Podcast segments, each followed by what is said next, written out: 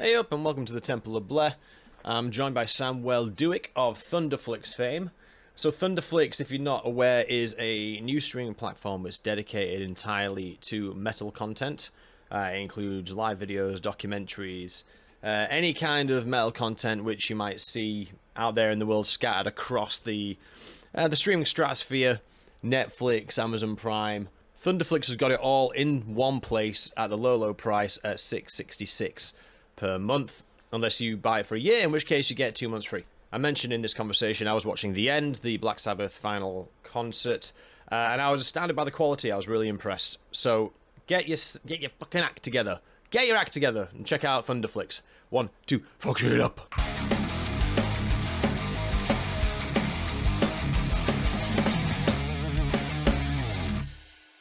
Thanks for coming on. Uh, it did just occur to me that I've seen a couple of interviews and press releases about Thunderflix, but I hadn't seen anything in the podcast format. So I was like, all right, well, this could be. And knowing that my podcast, while there's not a lot of subscribers, there's it's primarily the metal industry that listens to it. Um, as in, it's literally the it's literally the Roadrunner audience. I thought this might be appropriate. So, again, right. th- thanks very much for taking the time. So I'm gonna, I'm gonna, I'm interested in your background, Samuel, because I checked out your LinkedIn when we were first connected a few weeks ago. How did you migrate from it was music PR to marketing to the Mexican Film Festival? And then we'll talk about Thunderflix. So can you just tell just give me a quick sort of introduction to this this um, your path?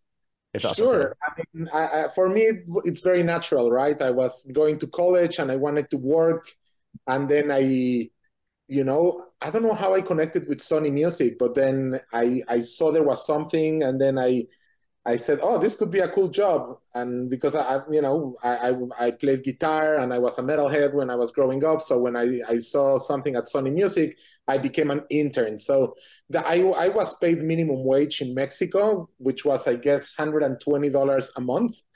Literally they were paying me on cds and and because and with experience which is okay it's, it's okay it was my first job i was like 19 20 years old but i did some amazing stuff with them and i learned a little bit about the industry i wet my feet as they say who did you work with I worked in SMI, which is Sony Music International, right. and I was in the PR department. So I took, for example, Steve Vai and Satriani to TV interviews.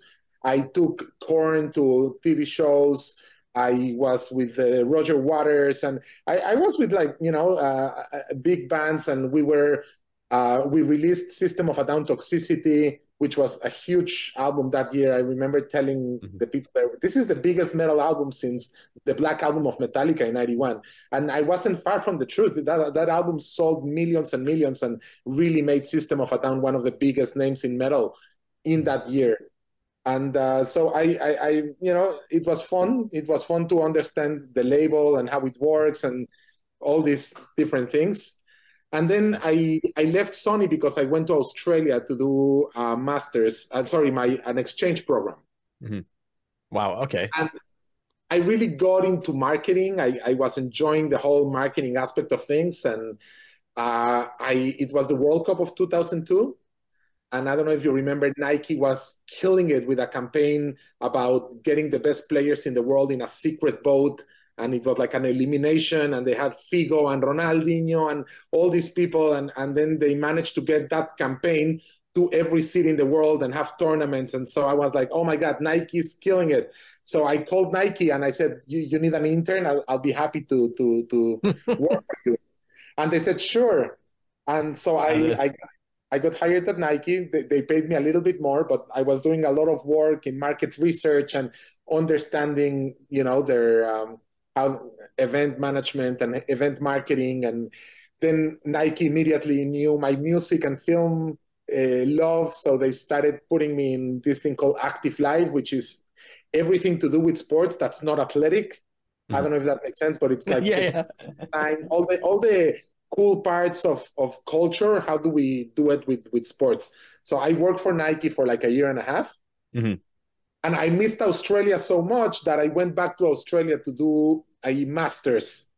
And then i studied in sydney for like two years doing my mba in event management Right, event management. Okay, okay. I'm seeing like there's a through line here because PR and marketing. There is kind of yeah. like a there's a DNA strand that works there. But who was yeah. who was hosting? It's bothering me now. Who was hosting the World Cup in 2002?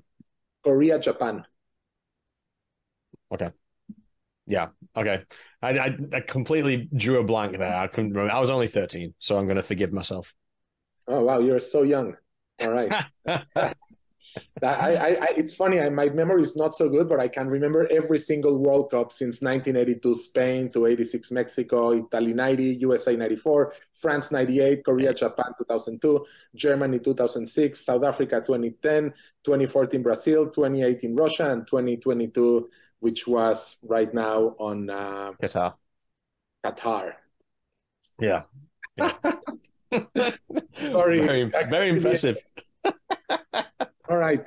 And then, anyways, when I finished my master's, I needed to do an event. I wanted to do an event, and I remember trying to do a music event.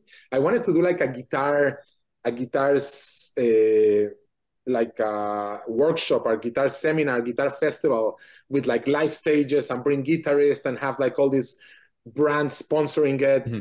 It, it, was very, uh, it was huge in scope, and obviously I needed a lot of money that I didn't have. So I it was just like uh, my thesis for events. Mm-hmm. Then I, I remember I used to go to movies a lot, to movie theaters. And in Australia, I don't know why not in Mexico, but in Australia, I really got into going to like the French Film Festival, the Italian Film Festival, the Israeli Film Festival. And I'm like, how come there's no Mexican Film Festival? So I started the Mexican Film Festival in Australia, and it right. was a huge success because Mexicans in Australia are not Mexicans in USA. Here we're popular. Here everyone knows, okay, Mexico, we're the neighbors, we're big amounts. Mm-hmm. But in Australia, Mexican is so exotic. We're just like one in a million, right? There's it's only novel. like a. So, right. and then also it was the same year that uh, the the three amigos became popular at the Oscars. Iñárritu, Cuarón, Del Toro. Everyone is like, oh, Mexicans are the best filmmakers in the world. And I'm like, yeah, sure. So I contacted Mexico and we did the first Hola Mexico Film Festival in Australia. Huge success. And then in one of my vacations between Australia and Mexico, I stopped in USA and I realized there wasn't a Mexican film festival. I said, how come there's 30 million Mexicans living in USA, yet no Mexican film festival? And I'm doing one in Australia with like 2,000 Mexicans. So I called the New York Latino Film Festival, which was the biggest, and I mm-hmm. said, why don't we do a sideline of your festival called the Hola Mexico? And they loved the idea. We did it. It was hugely successful. So I started the Mexican Film Festival in USA. Right. And this September, it's going to be the 15th anniversary. So wow. that was 15 years ago. Wow, congratulations. What does it take now to moving from obviously events management masters into your own complete beast of a festival representing 30 million uh, Mexicans in the United States. How, what's what were the main challenges on getting started, and or did you find this is such a not such a market gap that it was quite easy to pull together?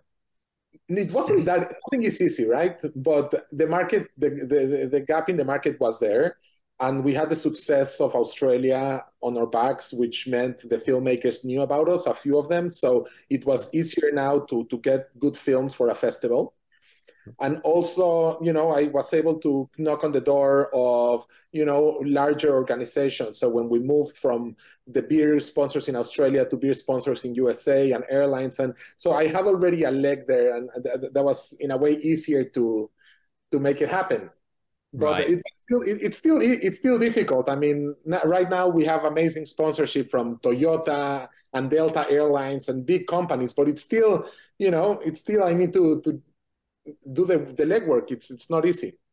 Yeah, especially in like a post COVID climate where the entire events industry is taking a little bit of a tumble and it's it's it's some, the dynamics are completely different. Correct. But yeah, yeah. Okay, let's let's jump into the present day. So your new right. venture, I say your new venture, you're still going on with Hola. Um, but Thunderflix is what, four weeks old, six weeks old? Maybe five. We started the March 31st or March 30th was the first wow. day. Yes, it's been a month and a half. Wow. So okay, so my my understanding is and I'm, I'm I'm a subscriber, so I'm aware of the of the the shtick, but we've got a streaming platform that's dedicated to purely metal content. We've got our own. We finally have our own corner of the world. And I don't want to speak for you. You can take over after this sentence. But the the the sort of mission statement, if I was to glean it from just watching, I watched uh, the end the Black Sabbath um, concert last night, and I kept dipping into documentaries and dipping out because I was getting distracted from doing my actual work. But it seems the mission statement is to take the metal content and give it actual, or at least present it in a manner which is appropriate from a production value point of view. Because what you tend to find is metal documentaries scattered across the ecosphere. Sometimes you'll see it on Prime, sometimes you see it on Netflix, sometimes you'll just see it on YouTube. And sometimes it just looks shit. And it sounds a bit shit because it's just been thrown through whatever algorithmic compression it has to go through to get onto those platforms. Thunderflix, it looks and sounds fucking incredible. That Black Sabbath concert looks absolutely fucking amazing. Like I didn't even know it was. I didn't even know they, they did a, a concert DVD.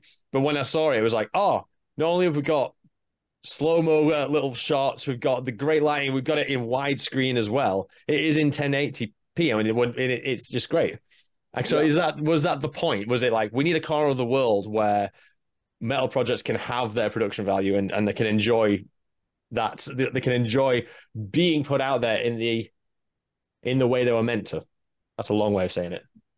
Well, that's that's one aspect, right? There's so many aspects of why I, I envision Thunderflix to be uh, a great platform. So that's one of the things, the quality. But the other thing is just to have in one place everything, right? Because as you said, you have some in YouTube, some in uh, Prime, some here, some there. So why don't we have one channel that's ours, you know, metalheads that we can feel like our own, and then put everything there. That's yeah. number one. Number two is helping labels monetize on content that they haven't monetized in decades. So right now we have a contract with AFM Records, and they have like a ton of DVDs, the thing that sold in the 90s, in the early 2000s, and now they don't sell. The video content is just sitting somewhere. So now we're we're getting those content, uh, those videos, and they're gonna be on Thunderflix. So, you know, when I had a dream of Thunderflix, I just I was on my iPad and I wanted to watch some of the DVDs I have and I couldn't. So mm-hmm. I want to have all my DVDs, you know, into into a content platform. Now, not all the content is going to be amazing HD like the end because some things were shot in the 80s or 90s. Not, yeah, sure. But then again, how cool to have everything in one platform and be uh, honoring the time where it was shot and the video and the quality when it was shot. So people still enjoy putting a VHS and, and watching it. Sometimes it's cool to see, you know, the the master or the HD enhancement, which we're doing to a few of them, which is amazing. Mm-hmm. But um, some things, you know, you can enjoy uh, and respect the time when they came from. So it's it's the amount of content, the concentration of them all, monetizing and yeah that's uh, and also in the not too distant future have amazing original content. We're already coming up with some ideas to have our own films our own documentaries of the metal world because there's so many stories to be told and we we want to help be be part of that. One thing i find interesting is is when you, you were saying about monetizing some of the content or allowing labels to handle this content which is sat in some cellar somewhere. Obviously, doing the Roadrunner uh, doc, it's I'm trying to find like some of these older bits of material, and obviously speaking to a load of the artists, especially the ones who signed with Roadrunner sort of mid '80s, late '80s. A lot of the time, they can't get a whiff of interest from Warner or Roadrunner about getting their stuff on Spotify. So it's good that there's a platform where there's an actual financial ecosystem which can incentivize the label to go, you know what, it might actually be worth going into the cellar and pulling out this old, especially in these days, because when I was buying retail, as in like when I was buying the physical CDs, they always came with like a DVD. And I was speaking to Rick Ernst about this, who you'll know from the Get Thrash documentary, which features on Thunderflix.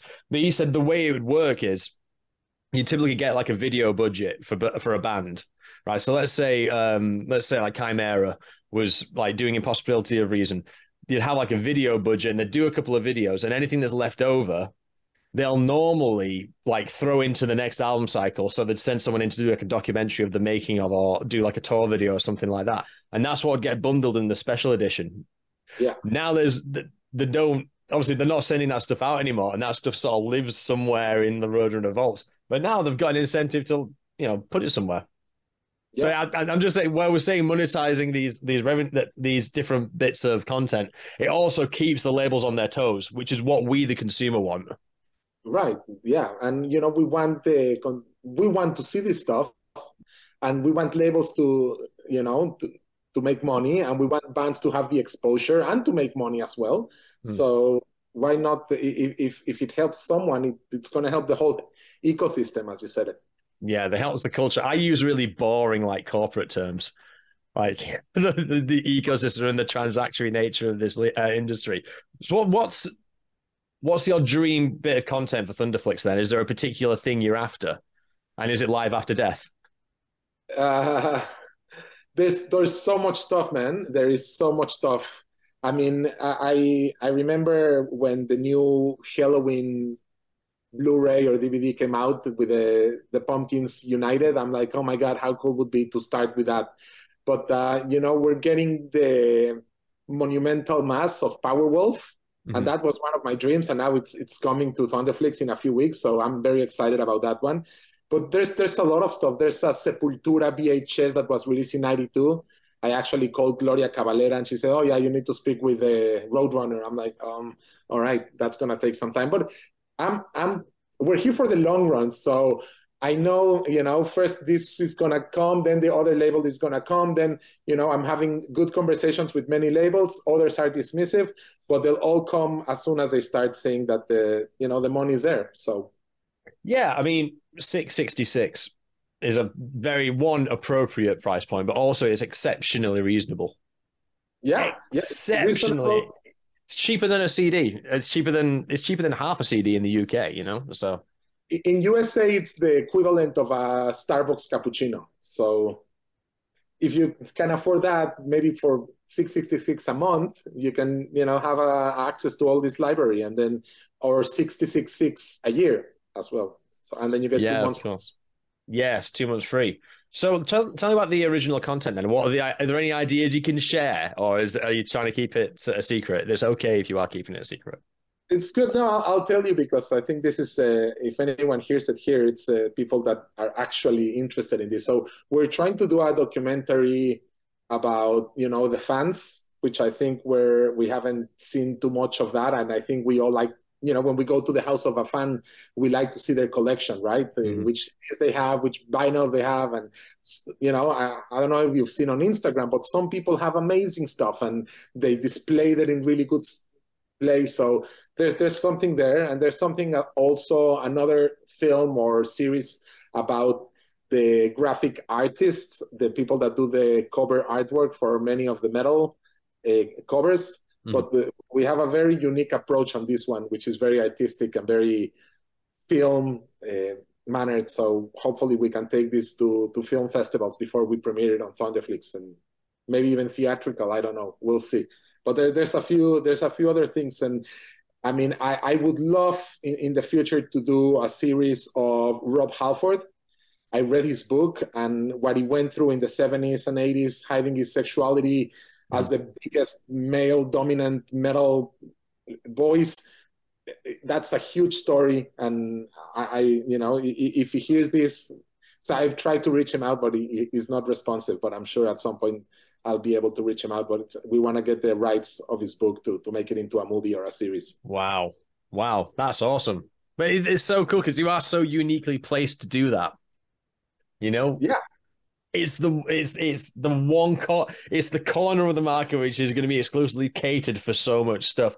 And it when as things move forward and the momentum picks up I've just got I mean the whole mission statement for this this podcast and the whole mission statement that led to the Roadrunner documentary is kind of the theory that take your favorite band forever, right? Take your favorite band of all time. There's probably 10 bands that are better than that band, but you will never have heard them because the system didn't pick them up. Right? They fell through the net. No one signed them. No one heard them. The drummer didn't turn up one day and they called it quits. But that's the greatest band that you'll ever hear that slipped through the cracks. You'll never hear from them again. Which platforms like this that can empower the kind of scope to capture the content and the stories and the the the collective experience of metal, which is the greatest genre of music all, of all time, and it, it, can allow it to propagate. And I think that's that's why it, it's got me so psyched up. Anyway, right? Thank you. Yeah, that's a, another amazing way of looking at it. Yeah, how many people have you got on the in the back office at Thunderflix? How many? Uh, what's holding the the fort up? Look, it's uh, me and uh, an amazing, amazing uh, marketing guy, uh, Jason Miller. He's in London, so not too far from you. And he, he is uh, our head of marketing and he's been doing an amazing job. And then, you know, we've hired a PR agency to help us push. And there's a few other people that I've hired, you know, to do graphic design or put us in touch with labels or just different people to do different things. But at the end of the day, uh, it's it's a very small operation for now. Right, right. No, it's very impressive. So, what's apart from just gathering content? Is that just the, is that the next year for you? Just pulling things together and getting as much on the platform as possible. That and getting subscriber, getting some marketing done, and putting marketing in place, affiliate programs, and getting people to review our films and and to you know just get subscribers and get content. That's it. How did when you first? Because it was never, it wasn't announced as like Thunderflix is coming. It was always like Thunderflix is here, which I quite. No, we did it, but you probably didn't hear about it. it was, yeah, it was. I mean, I, I saw it in a few places, but it, it wasn't like a massive. It wasn't no. like front front, plate, front page of like Metal Sucks or anything like that. It was quite a soft release. Of course, oh. yeah. We because we um we did we thought, look, if we're gonna spend any energy in getting any noise, make sure the platform is ready for people to subscribe because what's the the point in making noise? You know like when a band releases and they said oh we have a new album coming soon immediately you can pre-order right? They're, they're not mm-hmm. waiting to say oh we'll release in a year and then they'll send another link. Once they say like uh, Thy Art Is Murder they just announced a new album and immediately you know you can buy the album. Even yeah. even it doesn't come out until september or whenever it comes out but the moment they announce, the link for pre-order is there. So yeah. that's what we did pretty much. We once we announce, okay, now you can log in. We did a little bit on our social medias and our contacts and just you know different things in order to to get a waiting list and and people to be you know uh, fans mm-hmm. and whatnot. But yes. Well, how was the what's the subscriber count now? If you can share that, was it did did it quickly pick up or? Are we still yeah, getting there? I'm, I, I can't really tell you how many, uh, but we had a plan of arriving to this number in one year, and we already arrived on that number. So it took us less than uh, two months, like a month, to do what we wanted to do in a year. So that's great. But then again, you know, people are going to unsubscribe. New people are subscribing. New content is coming. So it's going to be a it's going to be a labor of you know continuing pushing stuff to, yeah. to where we need to go. Well, this sounds very exciting, and obviously I'm aware of it because we've obviously spoken before, and I've been um, pottering around on the platform itself. Is there anything else you want to mention regarding Thunderflix before I ask you another another weird question that's going to go off on a tangent? Uh, no. I mean, if I'm plugging Thunderflix, I'll just say it's worldwide as well. I don't think we, we said that, but that's a cool thing. Yeah, in like every platform, every country is different and whatnot, but Thunderflix is the same everywhere in the world. Desktop, Android, Apple. Yeah, you can download on Roku TV, on iOS, on yeah. Yeah, yeah. Get get bloody subscribing, everyone who's listening. Yes. I want to ask, in the interest of um, in the interest of your your history, obviously with the Mexican Film Festival and obviously crossing over into Thunderflix, I'm not aware of any Mexican metal bands, apart from if you want to mention Brujeria. Well, Brujeria, yeah, of course. Then there's uh, Agora. Now, Agora, they sing in Spanish. They're like a progressive power metal band. They're pretty cool, right. actually. We're talking to them to getting their. They did live DVD album, so we're trying to get it on on Thunderflix. Right. Uh, there's Xibalba. There's. Uh, I'm typing these out there's you know I, I grew up listening to metal from all over the world, but yeah, indeed Mexico wasn't there. The only really metal band I loved was Raxas. Uh, Raxas, I don't think they ever become very popular. Mm-hmm. But yeah, I mean, I'm gonna get killed here by the Mexican bands because I'm, there's so many, but I just I haven't been able to really deep into it. I mean, I love. Uh, there's uh, there's a few bands from Spain, okay. uh, uh, Mago de Oz, which I love, and um, but yeah, I mean, we're not Sweden or or Finland, right? Mexico. we are the most passionate fans, and you can ask anyone who has ever played there. You know, I mean, they'll they'll get the same with Argentina, Brazil, Colombia, but yeah, in Mexico, fans are crazy as well. So yeah, there's a reason all the live DVDs are mm. either in, in in South America or Mexico for sure. Yeah, I think the one thing that people have been missing, and one thing is about to, I feel like we're going to get a trickle out of China of metal bands. You occasionally see like inklings, like there's an art, like an article on like an obscure metal press site or something saying these are five bands that are coming out of China. And I'm like, it feels like there's going to be loads more because it feels like where that could go is mm. super, you know, it, it I don't, I, I, I can't see a Chinese metal band going, oh, we're just going to go straight down the new wave of British heavy metal, but it's Chinese. I think there'll be so much going on that there's going to be a really interesting sound coming out of there, but we'll have to wait and see because I don't know how, I don't know the mechanics of getting, getting Chinese metal. I, I, I, there's like a movement of Japanese girl bands playing amazing metal. There's a band yeah. called Love Bites. Oh, Love Bites. Okay. It's ridiculous. They sound like Helloween, but like brand new with power, energy, and very youthful. It's crazy. It's very good band. You're out, you are well on top of the scene, Samuel. You're much more on top of the scene than I am. I went down the rabbit hole on one particular thing, and I've, I've not emerged yet, so I don't know anything new, which kind of sucks. I don't know, man. It's it's still I get to I get to be surprised because the more you figure out, the more things you find. And I still I'm not a big fan of some genres. I mean, I'm I love symphonic metal and I love prog metal. I love black metal and death metal and melodic death metal. But then there's always something new that I haven't heard. And then there's other, like the whole hardcore uh, or genre or hardcore metal or mm-hmm. core metal, metalcore. It's it's it's it's unique thing. It it seems it's it's as far removed from heavy metal than like country music is but apparently there it's it's there and it's metal and it's it's kind of weird. My, my relationship with metalcore is kind of strange because like I'm a I'm a big Trivium guy, Killswitch Engage guy. Like that was what I understood as metalcore, and then that seemed to transition into the new wave of American heavy metal when like God Forbid and Lamb of God came along, and yes. then metalcore was kind of reserved for this sound that Bring Me the Horizon kind of cemented with Sempiternal in 2013. Now every metalcore band now kind of just sounds like that, and it's kind of difficult to pin down what people mean by metalcore for me, anyway. But then I'm an I'm an old man, so. No, you're I'm... an old man here, but anyways, I, I really like Lorna Shore. Yeah. Yeah. And uh, th- there's there's interesting things. I like Inferi a lot, and mm-hmm. it's just very technical.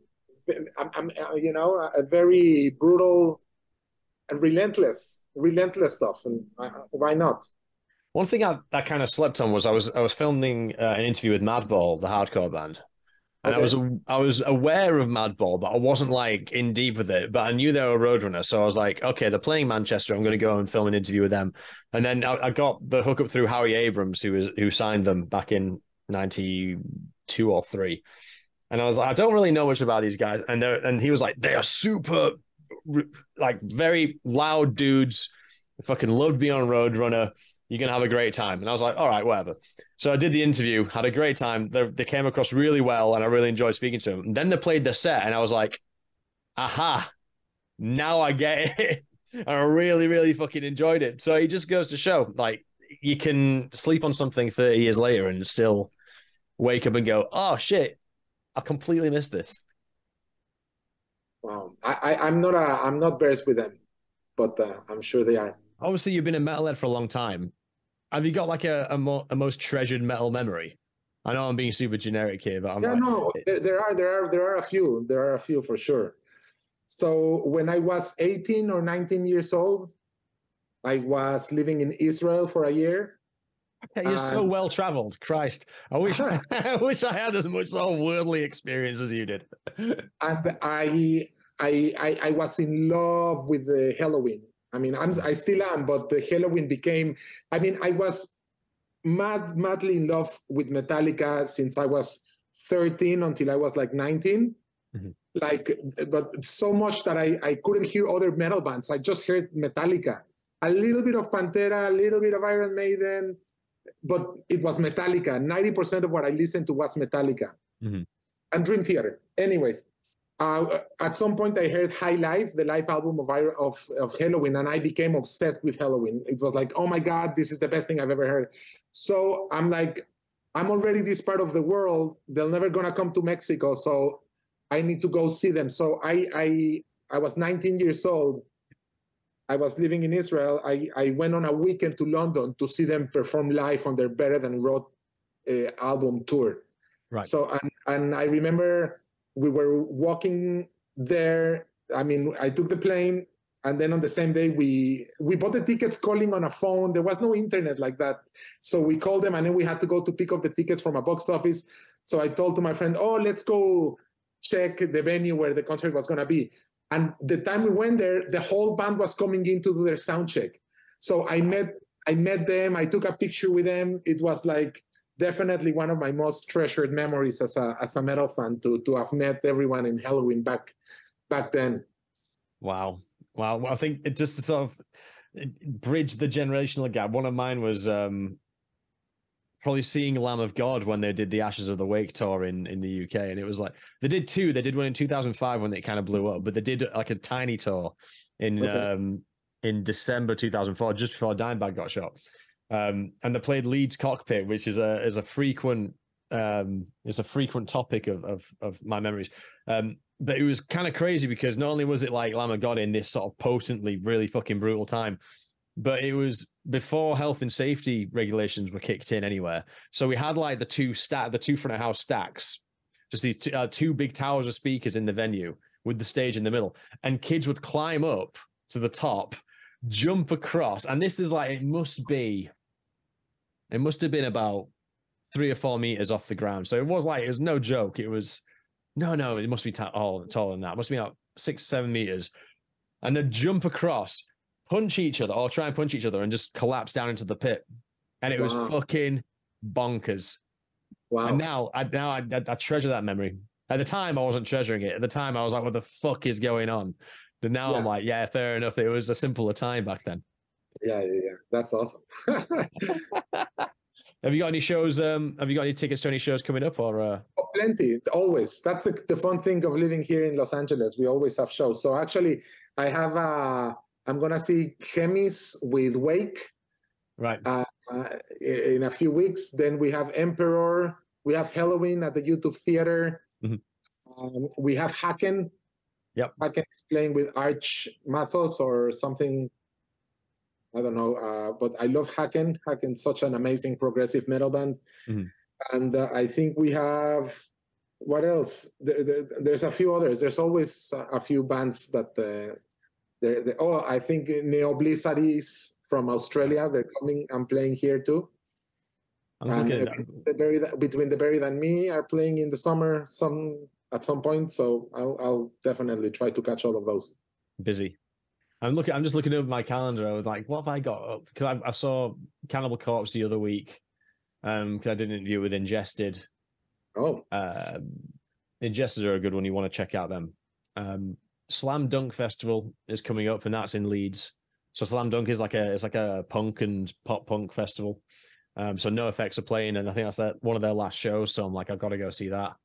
Okay. Um, then there's Download. I'm not doing Download. I might go for a day. What about Bloodstock? Bloodstock, I might. Um, Bloodstock, I've got a very soft spot for. So Bloodstock, every time I attend Bloodstock, my phone, my wallet, and my keys go into a locker. And then for like the three or four days I'm there, I've just got my health. And I just spend the entire thing in a complete oblivion, just going to see bands, drinking. That's Last amazing. Time, I know it was great. It's so good. It's like I don't. It's like it's the it's the dump valve for the soul It's where you flush all like the bad energy out because you've just there's no accountability. You're just getting hammered and watching metal, and it's like oh. that for four days. But so, um, yeah, tr- I, I, love Bloodstock. Because I, I met the, the, the the owners and the, the people that manage it. They're still it's a, still a family event, and they're very passionate. And we want to work with them with Thunderflix to do something with Bloodstock. So yeah, no, it's a good show. It's one of the bigger. It's an interesting. It's got an interesting place with Bloodstock because they kind of did like the indie metal festival thing outside of Donington, outside of Monsters of Rock and Download, and it kind of grew organically, like Wacken did in a weird way. It's kind of like a weird. I see it as kind of a weird sister to to Wacken. Um, might, I might be the only one that sees it that way, but I first went there in 2007 when it, the stage was like just one tiny stage, and the headline act. And there was more than one stage, but it was like the the main stage wasn't massive at all. And one of the headline acts was Chris Slade from ACDC, uh, formerly of ACDC, playing with an ACDC cover band, and that was like one of the last acts on one of the evenings. Wow, it was ace. So yeah, this is back in the day. Um, who else played that year? Testament played, Korpiklaani. Um, oh, Korpiklaani had fun. Korpiklaani were great. Epica. Yeah, oh, come on. Yes, love Epica. Yeah, yeah. yeah. I don't know who else played that one. I don't know. See, I'm getting lost now. I'm getting lost in the detail. I'm happy to wrap this up, mate. If there's anything else you want to talk about or plug. No, it's so good. Thank you, man. No, I very much appreciate it. So I'm gonna I'm gonna get back.